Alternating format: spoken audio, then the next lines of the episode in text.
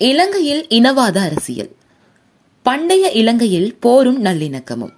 எழுத்தாளர் பி. ஏ. காதர். கடந்த காலங்களில் ஒரு சில சந்தர்ப்பங்களை தவிர நீண்ட காலமாக பல்வேறு கலாசார பின்புலம் கொண்ட மக்கள் அமைதியாக சகவாழ்வு நடத்தும் ஒரு முன்மாதிரியான நாடாக இலங்கை இருந்து வந்திருக்கிறது. தமிழர்களுக்கும் சிங்களவர்களுக்கும் இடையிலான உறவுகள் ஒரு சில பக்கசார்பான வரலாற்றாசிரியர்கள் சித்தரிப்பதைப் போல எப்போதும் அல்லது தொடர்ச்சியாக பகை மூண்டதாக இருக்கவில்லை. பண்டைய காலங்களில் அவ்வப்போது இடம்பெற்ற தென்னிந்திய படையெடுப்புகளை உள்நாட்டில் வாழ்ந்த தமிழர்கள் சிங்களவர்கள் மீது தொடுத்த யுத்தங்களாக சில பேரினவாத சித்தாந்தவாதிகள் சித்தரிக்கின்றனர். அத்தகைய யுத்தங்கள் நிலப்பிரபுத்துவ மன்னராட்சி காலத்துக்கே உரிய லட்சணமாகும். இத்தகைய யுத்தங்கள் உலகம் பூராகவும் நடைபெற்றுள்ளன. உதாரணத்துக்கு சொல்வதானால் ரோஜாக்களின் யுத்தத்தை கூறலாம். இன்றைய ஐக்கிய ராஜ்யமானது முன்னர் நிலப்பிரபுத்துவ சிறு ராசதானியாக பிளவுண்டு தமக்குள் யுத்தம் புரிந்து கொண்டிருந்த பிரதேசங்களை இணைத்து முதலாளித்துவ காலத்தில் உருவான நாடாகும். இங்கு பதினைந்தாம் நூற்றாண்டில் லங்காஸ்டர் பிரதேசத்துக்கும் யோர்க் பிரதேசத்துக்கும் இடையில் நூறு வருடங்களுக்கு மேலாக சமர் நடைபெற்று வந்தது.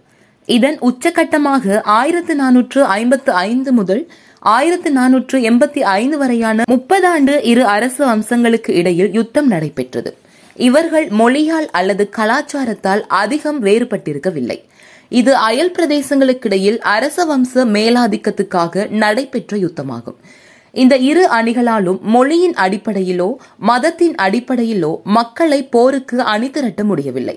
எனவே யோர்க் அணியினர் வெள்ளை ரோஜாவை தமது சின்னமாகவும் லங்காஸ்டன் அணியினர் சிவப்பு ரோஜாவை தமது சின்னமாகவும் வைத்து மக்களை அணி திரட்டினர். ஆகவே இது வரலாற்றில் ரோஜாக்களின் யுத்தம் என குறிப்பிடப்படுகிறது. தென்னிந்தியாவில் நடைபெற்ற சேர சோழ பாண்டிய மன்னர்களுக்கிடையிலான யுத்தங்களும் சரி.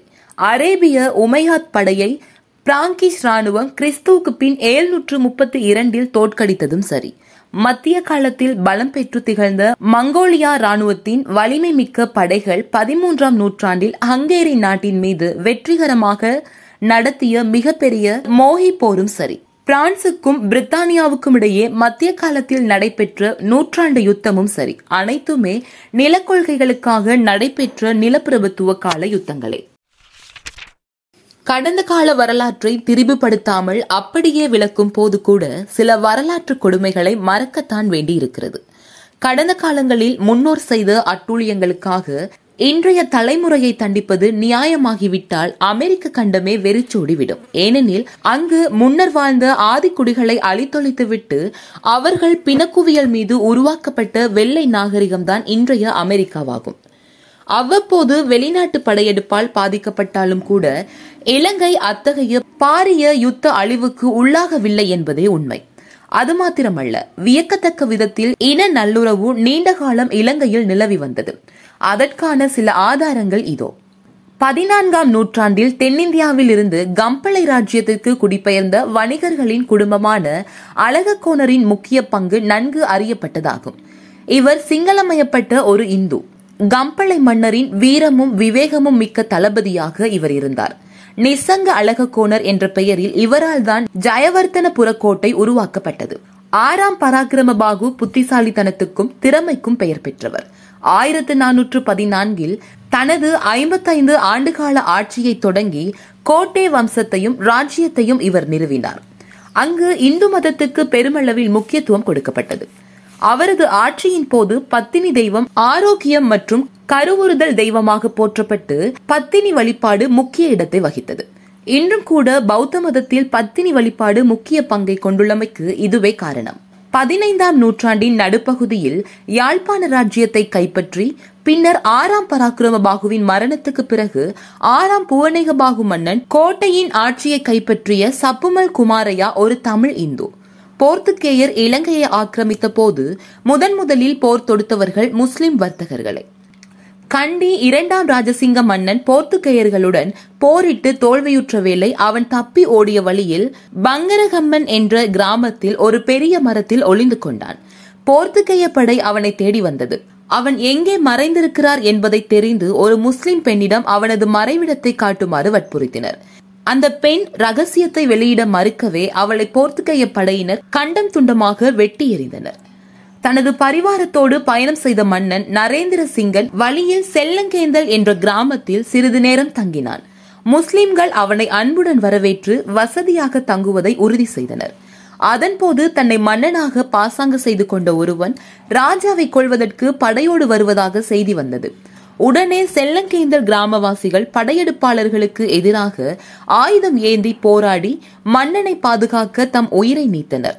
நன்றி உணர்வின் அடையாளமாக அம்மன்னன் அக்கிராமத்துக்கு தனது தனிப்பட்ட கொடியையும் அவனுக்கு சொந்தமான பல மதிப்புமிக்க சின்னங்களையும் பொருட்களையும் சன்மானமாக வழங்கினார் இலங்கையின் கடைசி மன்னனான நாயக்க வம்சத்தை சேர்ந்த ஸ்ரீ விக்ரம ராஜசிங்க ஒரு தமிழ் தெலுங்கன். இவனது இயற்பெயர் கண்ணசாமி. அவனது அரசவை மொழியாக தமிழே இருந்தது.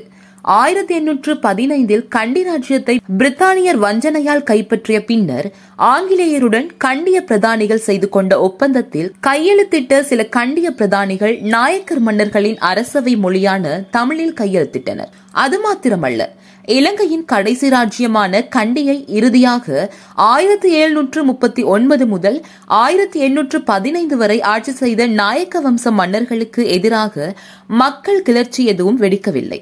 சிங்கள பௌத்த மக்களின் நன்மதிப்பை இவர்கள் எந்த அளவுக்கு பெற்றிருந்தனர் என்பதனை அடுத்த சம்பவம் விளக்குகிறது.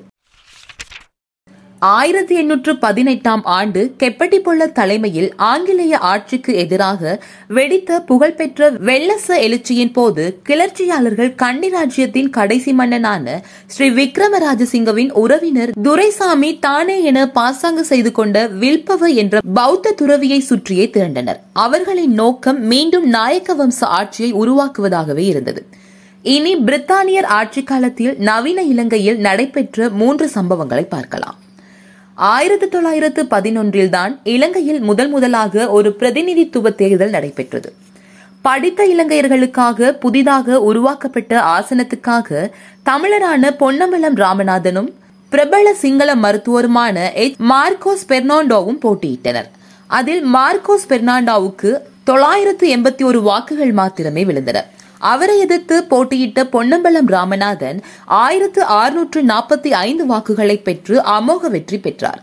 பெரும்பாலான சிங்கள வாக்காளர்களும் இவருக்கே வாக்களித்தனர். புதிய அரசியலமைப்பு சீர்திருத்தம் அறிமுகப்படுத்தப்பட்ட ஆயிரத்தி தொள்ளாயிரத்து இருபதாம் ஆண்டு வரை அவர் இந்த பதவியை வகித்தார். ஆயிரத்தி தொள்ளாயிரத்து பதினைந்தில் முஸ்லிம்களுக்கு எதிரான இனக்கலவரத்தின் பின்னர் முன்னணி சிங்கள தலைவர்களான F R Senanayake D S Senanayake D B Jayatilaka போன்றோர் கைது செய்யப்பட்டு சிறையில் இருந்தபோது இந்த தமிழ் தலைவர் பொன்னம்பலம் ராமநாதன் முதலாவது உலக போரின் போது கடல் கண்ணி வெடி ஆபத்தை பொருட்படுத்தாமல் தனிப்பட்ட முறையில் இங்கிலாந்துக்கு சென்று தனது வாதத்தை முன்வைத்து அவர்களை விடுதலை செய்தார். அவர் தமது விடுதலையை வென்று நாடு திரும்பிய போது சிங்கள தலைவர்கள் அவரை பல்லக்கில் ஏற்றி முகத்துவாரத்தில் இருந்து கொழும்பில் வாட் பிளேஸில் இருந்த சுகஸ்தான் என்ற அவரது இல்லத்துக்கு தோளில் சுமந்து சென்று தங்கள் அன்பையும் நன்றியையும் வெளிப்படுத்தினர். இலங்கையின் முதலாவது அரசியல் ஸ்தாபனமான இலங்கை தேசிய காங்கிரஸ் ஆயிரத்தி தொள்ளாயிரத்து பத்தொன்பதில் உருவான போது அதன் ஸ்தாபக தலைவராக சேர் பொன்னம்பலம் அருணாச்சலம் ஒரு தமிழரே தெரிவு செய்யப்பட்டார். இந்த நிலைமை ஏன் மாறியது? அதற்கான காரணிகளை அடுத்தடுத்த தொடர்களில் பார்ப்போம்.